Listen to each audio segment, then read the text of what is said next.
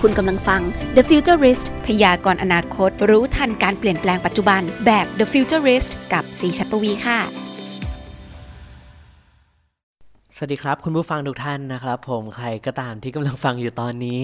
เราก็กลับมาเจอกันอีกครั้งแล้วนะครับ ใน The Futurist Podcast หลังจากปีใหม่ของเราที่ผ่านมาเป็นยังไงกันบ้าง ไปเที่ยวไหนกันมาบ้างครับ ในช่วงที่ผ่านมานี่มีทั้งคนที่สวดมนต์แบบออนไลน์ มีทั้งคนที่ดูพลุออนไลน์ หรือว่าดูคอนเสิร์ตออนไลน์ก็มีหลากหลายมากหรือบางคนเป็น VR แบบโอ้โห รับชมคอนเสิร์ตแบบ 360 องศากันเลยก็มีแบ่งปันกันหน่อยนะครับผมอันนี้เราก็ไม่ได้มารีวิวเนาะว่า ที่ผ่านมาช่วงปีใหม่มีเทคโนโลยีอะไรบ้าง แต่ก็อยากฟังจากผู้ฟังทุกท่านนะครับว่าเป็นยังไงบ้างเนาะและสำหรับใน EP นี้เดี๋ยวก๊อฟจะมาพูดถึงการคาดการแนวโน้มเทคโนโลยีที่จะมีบทบาทในปี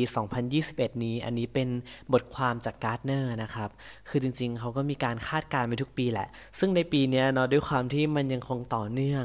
จากวิกฤตโควิด -19 ของเราที่ผ่านมา ก็เรียกเอาได้ว่าหลายอย่างที่เราคาดว่าน่าจะเกิดในปีที่แล้ว หลายอย่างมันก็อาจจะชะลอไปนิดนึง แต่หลายอย่างมันก็คงยังเป็นในเส้นทางที่ก็ก็ยังได้อยู่ ก็ถือว่าไม่ได้ผิดคาดขนาดนั้น และในปี 2021 นี้ก็แน่นอนนะครับการ์ดเนอร์เขาต้องรู้อยู่แล้วละว่า มันยังอยู่กับเราโควิด -19 นะเนาะ และเขามีคาดการณ์อะไรบ้าง ซึ่งอันนี้ต้องบอกก่อนนะครับว่ามันจะมีบทบาทในเชิงกลยุทธ์ต่อธุรกิจประเภทแบบหลากหลายมาก ไม่เฉพาะไอทีเท่านั้นนะ เพราะทุกธุรกิจก็คือเขาก็ต้องใช้เทคโนโลยีเข้ามาด้วยกันทั้งหมดทั้งสิ้นเนาะ โดยที่นะครับเขามีการแบ่งไปด้วยกัน 3 ประเภทหลักๆเลยนะครับผม โดยที่ 3 ประเภทนี้ อย่างแรกเลยก็คือเรื่องของ people centricity นั่นเองนะครับ หรือถ้าพูดภาษาไทยก็คือเรื่องของการที่มีผู้คนเป็นศูนย์กลาง เออ อันนี้น่าสนใจแปะไว้ อย่างที่สองก็คือเป็นเรื่องของ location independence นั่นเองนะครับ หรือการเป็นอิสระต่อสถานที่อ่าอันนี้ก็น่าสนใจ และอย่างสุดท้ายเป็นเรื่องของ resilience delivery หรือความยืดหยุ่นในการส่งมอบบริการนั่นเองนะครับอ่าเดี๋ยวเรามาแยกย่อยกันทีละประเภทกันเลยดีกว่านะครับ กับประเภทแรกเรื่องของ people centricity หรือการที่มีผู้คนเป็นศูนย์กลาง จริงๆ คือมันเป็นอะไรที่เราก็จะค่อนข้างรู้อยู่แล้วเนาะในที่ผ่านมาว่า เรื่องของการทำตลาดเอยหรือเรื่องการทำแบรนด์หรืออะไรต่างๆ เนี่ย เขามักที่จะวางไว้ที่ว่า ลูกค้าของเขา คนใช้บริการของเขาเป็นศูนย์กลาง แล้วเราจะไปโอบล้อมเขาเอง เออ คือลูกค้าไม่ต้องปรับตัวตามแบรนด์แล้วนะเดี๋ยวนี้ คือแบรนด์จะต้องปรับตัวหาลูกค้าแทนจะต้องมีความเป็นรายบุคคลมากขึ้นด้วยว่า เฮ้ยคนคนนี้เขาชอบอะไร คนคนนี้แหละเขาจะชอบแบบไหนแบรนด์จะต้องยิงแอดหรือทำอะไรก็ตามที่ทำให้ลูกค้าคนนั้นหรือ target คนนั้น รู้สึกว่าเฮ้ยแบรนด์เข้าใจเราจังเลยอะเอออันนี้เราเริ่มเห็นมาสักพักแล้วเนาะแต่ทีนี้ Gartner เขา แตกแยกย่อยในเรื่องของเทรนด์ของความเป็นให้ผู้คนเป็นศูนย์กลางเป็นยังไงบ้าง เดี๋ยวเรามาดูทีละข้อกันเลยดีกว่านะครับ อันนี้ก็คือจะมีหัวข้อละ 3 หัวข้อย่อยนะครับ ผมดังนั้นมันจะมีทั้งหมด 9 ข้อนั่นเอง อย่างแรกเป็นเรื่องของ Internet of Behavior หรือ IOB เป็นเรื่องของเทคโนโลยีที่จะเก็บและใช้ประโยชน์จากข้อมูลของผู้คนได้มากขึ้นนะครับ คือพอเราพูดถึง IOB หลายคนก็จะนึกถึงเอ้ย IoT หรือเปล่า คุณก๊อฟพูดผิดหรือเปล่า หรือเป็น Internet of Things หรือเปล่าอ่าจริง ๆ มันก็คืออะไรทำนองนั้นนะครับ คือนอกจาก IoT ที่เราจะไว้เชื่อมโยงข้อมูลจากอุปกรณ์และของใช้ต่างๆ เข้าด้วยกันแล้ว มันจะมีเรื่องของการที่ เราจะเชื่อมโยงอุปกรณ์หรือสิ่งต่างๆ เหล่านั้นนะครับ มาร่วมกับพฤติกรรมของเราด้วย หรือก็คือ behavior นั่นเองเนาะคือถ้าเกิดว่ามันเอามาทุกอย่างเนี่ย เก็บข้อมูลของผู้คนได้มากขึ้น ทั้งจากข้อมูลของลูกค้าในเชิงธุรกิจข้อมูลของประชาชนในภาครัฐ ไม่ว่าจะเป็นอาการจดจำใบหน้าการติดตามพิกัดหรือทุกๆอย่างที่เราทำทุกการกระทำที่เกิดขึ้น มันจะสามารถเอามาประมวลผล และเข้าใจพฤติกรรมของผู้คนได้มากขึ้นนั่นเองนะครับ ซึ่งพอเราเข้าใจผู้บริโภคมากขึ้นใช่ไหมเราก็จะสามารถนำไปสร้างบริการที่จูงใจเขามาได้มากยิ่งขึ้น เพราะเราออกแบบพฤติกรรมมาให้เหมาะกับเขานั่นเองนะครับผม เช่น อาจจะให้หลีกเลี่ยงการขับรถที่อันตราย หรือว่าพยายามเพิ่มการออกกำลังกายกับเขา อะไรทำนองเนี้ยเพราะว่าเราจะเข้าใจเขามากขึ้น อันนี้เป็นคีย์หลักของ Internet of Behavior หรือ IOB เลยนั่นเองนะครับ ซึ่งการ์ดเนอร์เขาก็คาดไว้นะครับว่าภายในปี 2025 เนี่ย ประชากรโลกจะได้รับอิทธิพลจากเทคโนโลยีนี้ไม่ว่าทางใดก็ทางหนึ่ง ว้าว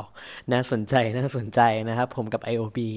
เดี๋ยวเราไปต่อกันที่อีกหัวข้อหนึ่งกันเลยนะครับกับ เทรนที่ 2 กับเรื่องของ total experience นั่นเอง ซึ่งมันก็คือการออกแบบประสบการณ์จากหลายฝ่ายไม่ว่าจะเป็นลูกค้าพนักงานแล้วก็ผู้ใช้นะครับ ยกตัวอย่างสมมุติว่ามีคนมาติดต่อเราที่ออฟฟิศหรือที่บริษัทใช่ไหมครับ เขาก็จะอะมาทำยังไงอะมาเช็คอินผู้ติดต่อ แล้วก็มีการตรวจนับจำนวนผู้มาเยี่ยมผู้มาติดต่อ เพื่อรักษาระยะห่าง หรือ social distancing หรือว่าอะไรแบบนี้ด้วยนะครับ ซึ่งมันจะช่วยทำให้หลาย ๆ อย่างได้กลมกลืนแล้วก็เหมาะกับเทรนในยุคปัจจุบันมากยิ่งขึ้น หรือแม้กระทั่งมีการสร้างระบบบริการอัตโนมัติต่างๆ ให้ข้อมูลลูกค้าผ่านแท็บเล็ตมีการลดการสัมผัส หรือพัฒนาความรวดเร็วได้จากการที่เราสร้าง total experience ด้วยนั่นเองนะครับผมและแน่นอนว่ามันก็คือเพื่อผลลัพธ์ทางธุรกิจที่ดีขึ้นนะครับ แล้วก็เดี๋ยวไปเทรนที่ 3 กันบ้าง ซึ่งเรายังอยู่ในหัวข้อของ people centricity เหมือนเดิมนะครับ นั่นก็คือ privacy enhancing computation โอ้ชื่อยาวมากนะครับผม ซึ่งในเรื่องนี้มันคือเทคโนโลยีเพื่อประมวลผลข้อมูลได้อย่างปลอดภัยนั่นเอง อันนี้น่าสนใจตรงที่ว่า เรามีการเก็บข้อมูลผู้ใช้ มีการเก็บพฤติกรรมต่างๆ แล้วมาออกแบบให้ทุกอย่างมันเบลนด์อินเข้าด้วยกัน แต่สุดท้ายแล้วอะสิ่งที่เราจะต้องคำนึงมาก ๆ มันก็คือการประมวลผลเพื่อรักษาความเป็นส่วนตัวของเราไว้ ดังนั้นในเรื่องนี้ก็เลยจะมีนักวิจัยจำนวนมากนะครับ ที่เขาให้ความสนใจกับเรื่องนี้อยู่ เช่นแบบการที่เขาจะพัฒนาการเข้ารหัส ที่สามารถทำการคำนวณข้อมูลได้เลยทั้งๆทที่ยังเข้ารหัสอยู่ได้ หรือว่าการประมวลผลข้อมูลผ่านตัวกลางที่ไม่สามารถเชื่อถือได้ทั้งหมด หรือว่า untrusted party นั่นเอง ซึ่งความต้องการเหล่านี้มันก็เกิดจากความจำเป็นที่จะต้องแชร์ข้อมูลกันในการสร้างผลิตภัณฑ์ แล้วก็บริการใหม่ๆแต่เรายังคงต้องการความปลอดภัยอยู่นะ เรื่องของ privacy enhancing computation ก็เลยจะเป็นเทรนด์อีกหนึ่งเทรนด์ที่ไม่ควรพลาดอีกเช่นกันนะครับผมและนี่ก็คือเป็นหมวดแรกเนาะเป็นหมวดเรื่องของ people centricity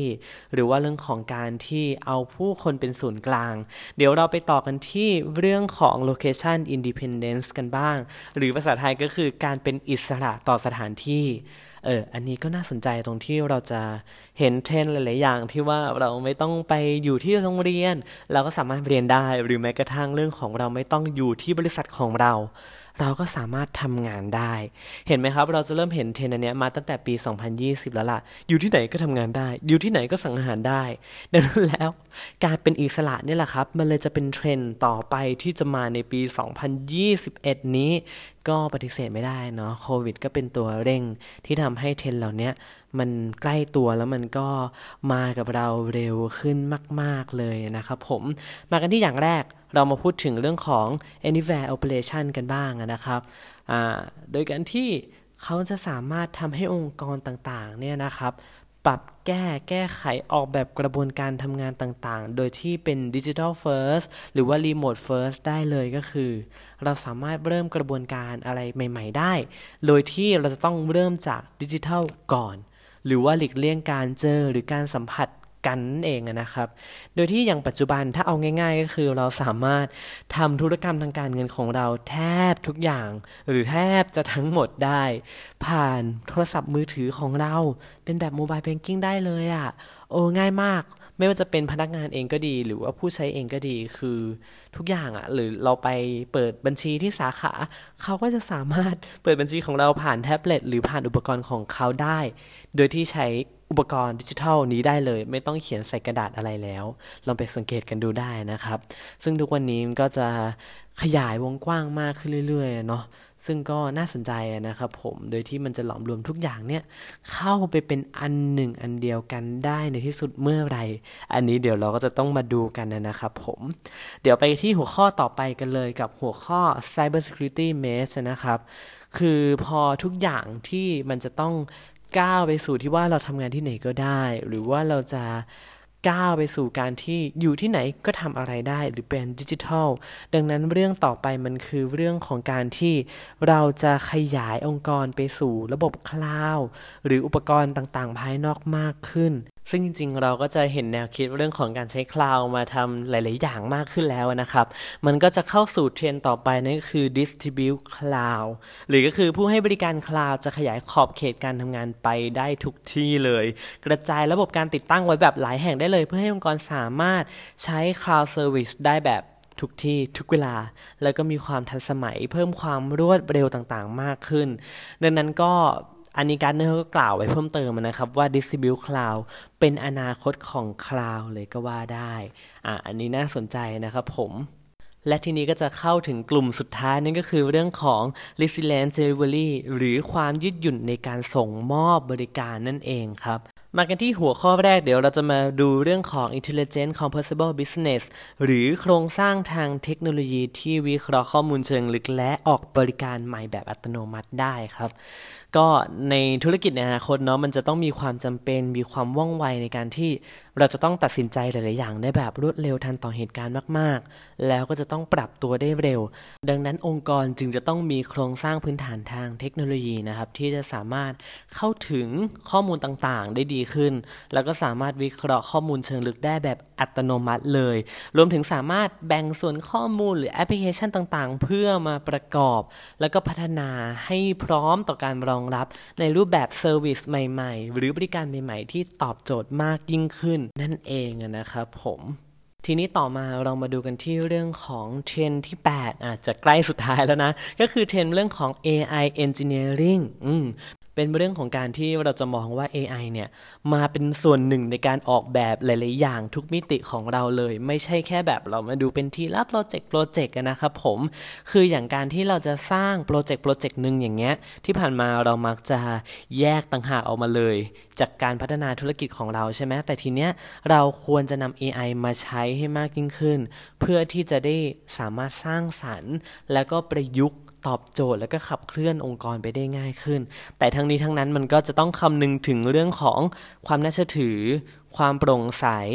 จรรยาบรรณแล้วก็ความไม่ลำเอียง รวมถึงความสามารถที่จะอธิบายเหตุผลต่างๆ และความสอดคล้องกับกฎเกณฑ์ต่างๆ ได้อีกด้วย อันเนี้ยเราก็จะต้องเริ่มดูแล้วก็เริ่มพูดถึงมากขึ้น ซึ่งก่อนหน้านี้เมื่อปีที่ผ่านมาทางซีเมเกงของเราเนาะก็เพิ่งทำซีรีส์ของ AI ว่าเอ้ยมันจะต้องมีคำนึงเรื่องของอะไรบ้างมีมิติไหนบ้าง ซึ่งเราก็มี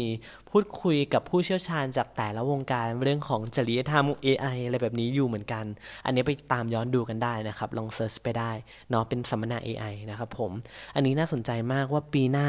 ก็น่าจะได้รับการถกเถียงที่มากขึ้นไปอีกอย่างแน่นอนนะครับ และมาดูกันที่หัวข้อสุดท้ายกันบ้าง กับหัวข้อที่ชื่อว่า Hyper Automation หรือการผสมผสาน Machine Learning และ Automation Tool หลาย ๆ อย่างเข้าไว้ด้วยกันนะครับ ซึ่งก็แหม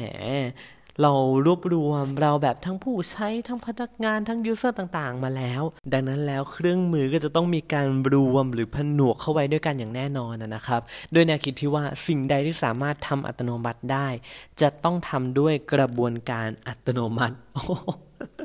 พูดพอฟังแล้วแบบนี้ดูงงๆเนาะแต่จริงๆ มันก็เข้าใจง่าย ๆ มาก ๆเลยนะครับ คือทุกอย่างอะ่ะมันควรจะต้องผนวก และรวมเข้าไว้ด้วยกันเพื่อที่จะทำให้ทุกอย่างยกระดับขึ้น และให้ทุกอย่างเป็นไปอย่างอัตโนมัติ เข้าใจง่ายขึ้นไหมจริงๆแล้วก็คือนี่แหละครับ ทุกอย่างมันต้อง run ได้เองอัตโนมัติเออเข้าใจง่ายหนึ่งประโยคจบเลย และเนี่ยก็คือเป็นเทรนด์เทคโนโลยีของ Gartner ที่เขาได้คาดการณ์ไว้นะครับว่าปี 2021 มันจะเป็นยังไงบ้างก็หวังว่านะครับเราน่าจะเห็นอะไรที่มันก้าวข้าม แล้วก็ไปได้ดีอย่างที่ Gartner เขาได้คาดเดาไว้นะ ซึ่งพอมารีวิวทั้ง 9 อย่างแล้ว ไม่ว่าจะเป็นเรื่องของ people centricity location independence หรือว่า resilient delivery ดูแล้วก็น่าจะเป็นไปตามที่เขาคาดการไว้นะครับผมในแง่ภาพธุรกิจไม่น่าจะหนีหรือว่าไม่น่าจะดิ้นอะไรมาก อย่างน้อยก็เป็นเทรนที่น่าจับตามองแหละ ทั้ง 9 เทรนนะครับผมก็เดี๋ยวยังไงเดี๋ยวเราไปติดตามกันต่อ และในช่วงนี้เดี๋ยวเราไปฟังข่าวที่น่าสนใจในช่วงโต๊ะข่าว CT กันเลยครับ ขอเปิดด้วยข่าวนี้เลยครับ ล่าสุดก็คือบูมเบิร์กนะครับเขาลงข่าวว่าเนี่ย ประเทศไทยอะใช้สมุนไพรในการรักษาโควิด -19 ได้แล้วนะ เออ อันนี้น่าสนใจ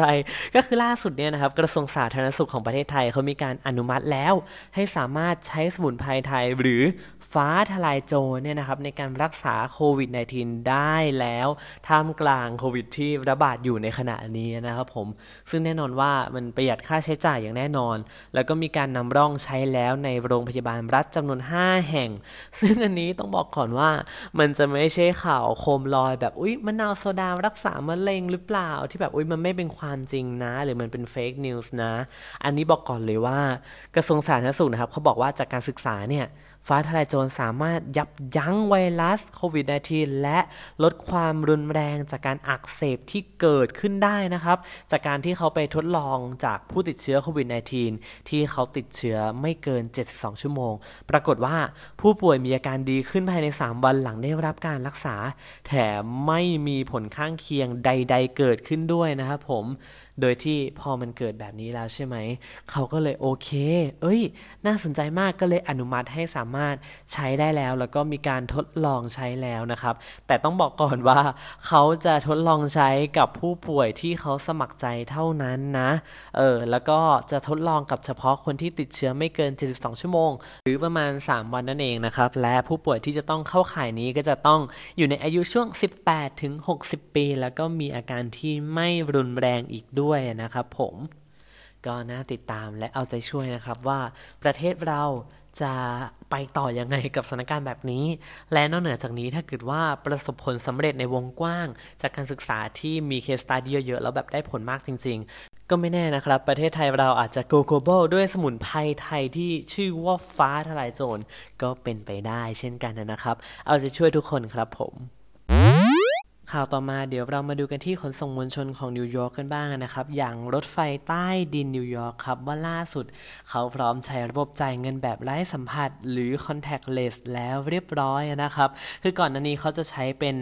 บัตรแถบแม่เหล็ก แล้วก็รูดเอารูดเอาเนาะหรือที่เรียกกันว่าเมโทรการ์ดนะครับ ซึ่งตอนนี้ไม่ต้องแล้วครับผมเขาเปิดตัวกับโครงการที่ชื่อว่า One Metro New York หรือ OMNY ซึ่งจริงๆ ก่อนหน้านี้เขาคาดนะว่าโครงการเนี้ยที่ใช้เป็นระบบแตะจ่ายไม่ต้องไม่ต้องรูดเนี่ยจะแล้วเสร็จตั้งแต่เดือนตุลาคมที่ผ่านมา แต่ก็ด้วยสถานการณ์โควิดต่างๆ ก็เลยทำให้โครงการนี้ล่าช้าไปอีกนิดนึงนะครับผม แต่ณตอนนี้ก็คือเขาก็ได้มีการทดลองใช้เป็นที่เรียบร้อยแล้ว โดยที่ผู้เดินทางสามารถใช้แตะจ่ายได้หมดเลยนะ ไม่ว่าจะเป็นบัตรเครดิต บัตรเดบิต สมาร์ทโฟน หรือว่าสมาร์ทวอทช์ต่างๆแตะปุ๊บเข้ารถไฟได้ทันที เออ อันนี้น่าสนใจนะครับผม ซึ่งตอนนี้ก็เป็นแค่เฟสแรกของเขาเท่านั้นแหละ แต่คือพอเป็นเฟสแรกแล้วแน่นอนว่าเดี๋ยวมันจะต้องมีเฟสต่อไป ระยะที่ 1 ผ่านไป ระยะที่ 2 ที่ 3 ตามมาอีกแน่นอน คาดว่าจะสามารถใช้ระบบตัวเนี้ยได้แล้วเสร็จทั้งหมดนะครับ ภายในปี 2023 หรือก็ประมาณ 2 ปี 3 ปีเนี้ยนะครับผมน่าจะครอบคลุมทั้งหมดละ ก็น่าสนใจนะครับว่าเราจะใช้อะไรก็ได้ แตะเข้าไปสู่ขนส่งมวลชนของเรา ไม่ต้องขอแบบไปเติมเงินเข้าบัตรนั้นทีบัตรนี้ทีหรือพกหลายๆบัตรอีกต่อไปแล้วนะครับผมก็เป็นอีกก้าวหนึ่งที่น่าสนใจ ไว้ประเทศไทยเรามีเมื่อไหร่ก็อันนี้เดี๋ยวรอลุ้นการบัตรแมงมุมใช่ไหมที่ก่อนหน้านี้เราเห็นโครงการปล่อยมาแล้วหลายๆระลอก ก็เดี๋ยวราลุ้นกันว่าปี 2021 นี้จะมีความคืบหน้ายังไงอีกบ้างหรือเปล่านะครับ ข่าวต่อไปเดี๋ยวเรามาดูกันที่ระบบปฏิบัติการจากหัวเว่ยกันบ้างอย่าง Harmony OS ซึ่งก่อนหน้านี้จริงๆ เราก็ได้ยินมานานแล้วแหละเรื่องของ Harmony OS ว่าเนี่ยสหรัฐแบนหัวเว่ยนั่นแบนหัวเว่ยนี่หัวเว่ยใช้ Google ไม่ได้หรืออะไรอย่างนี้ทำให้สุดท้ายแล้วหัวเว่ยโอเค งั้นเดี๋ยวฉันจะพัฒนาระบบปฏิบัติการของฉันเองไปเลยให้มันจบจบกันไป หลายคนก็รอคอยครับผมว่าเนี่ยโอ้โห เรามี iOS จาก Apple แล้วที่แบบระบบดีมากหรือว่ามีจากฝั่ง Android แล้วของ Google เนาะว่า โอ้โห อันนึงก็ดีมากคนก็ใช้กัน โอ้โห ทั่วโลกกันเลยทีเดียว แล้วเนี่ย Harmony OS จะมาเป็นอีกส่วนแบ่งที่สำคัญของตลาดหรือเปล่า เออ จากที่ตอนแรกเหมือนแข่งกันอยู่แบบ 2 รายหลักๆเนาะสฝั่งหลัก ๆ เออ ตอนนี้จะมีหลักที่ 3โผล่มาหรือเปล่า เออ ปรากฏว่าตอนนี้พอเขาได้ปล่อยระบบเบต้าหรือว่า Harmony OS 2.0 ออกมาเนี่ยนะครับผมให้กับนักพัฒนา ปรากฏว่านักพัฒนาพอเขาได้ลองมารันแอปแล้วใน Harmony OS 2.0 เนี่ยเขาเจอนะครับข้อความ error